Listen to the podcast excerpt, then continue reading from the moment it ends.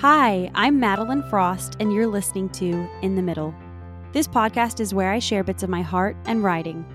I'm sharing from the inside of my story while I'm still in the middle of my messes and mistakes, in the middle of being a wife and mother, in the middle of figuring out how to be both creative and ambitious, and the present mom I desire to be.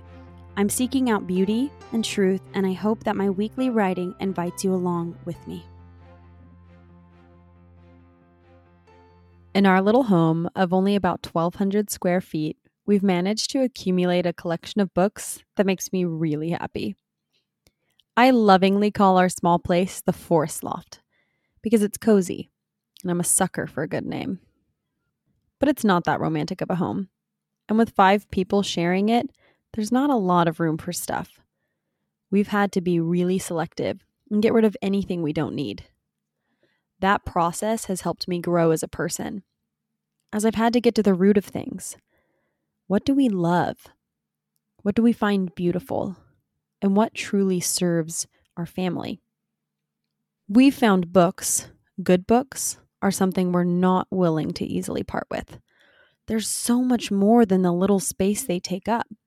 They're portals into other worlds, opportunities to see the past and the future differently. They serve as windows to knowledge, imagination, and personal growth. To make space for the many that we've held on to, Matthias designed floating shelves in the boys' room, and we've had a custom bookshelf made for our main living area. We also have baskets of books in every room and a very happy collection on our fireplace hearth.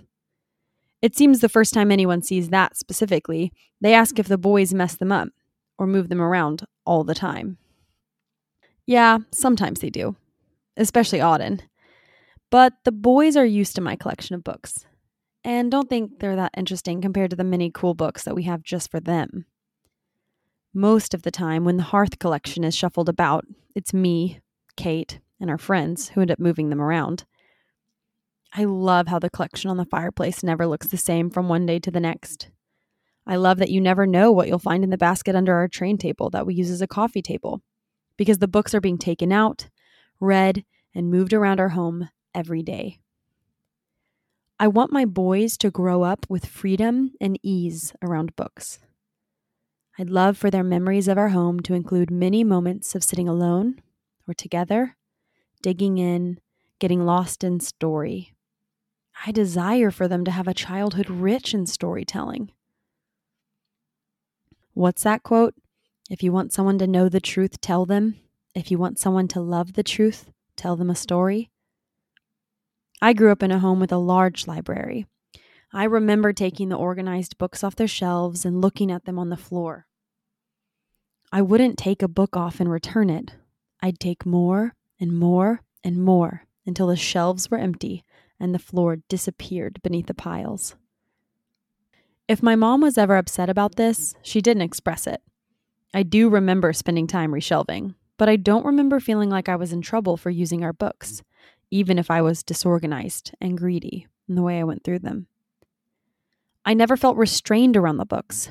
They were ours to adventure into, to enjoy, to learn from, to care for. I felt some ownership of them. I believe this is where my love of books was born.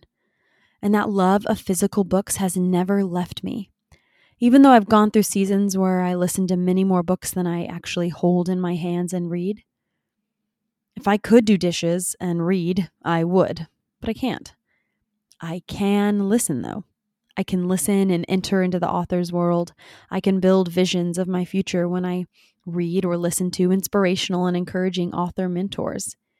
Or I can leave my forest loft and enter somebody else's reality and fiction. I can leave here without leaving.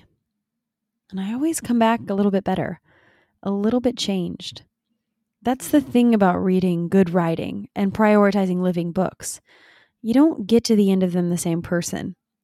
The right words or story leave a little mark, a little touch on the inside of you, and you're changed, even so subtly.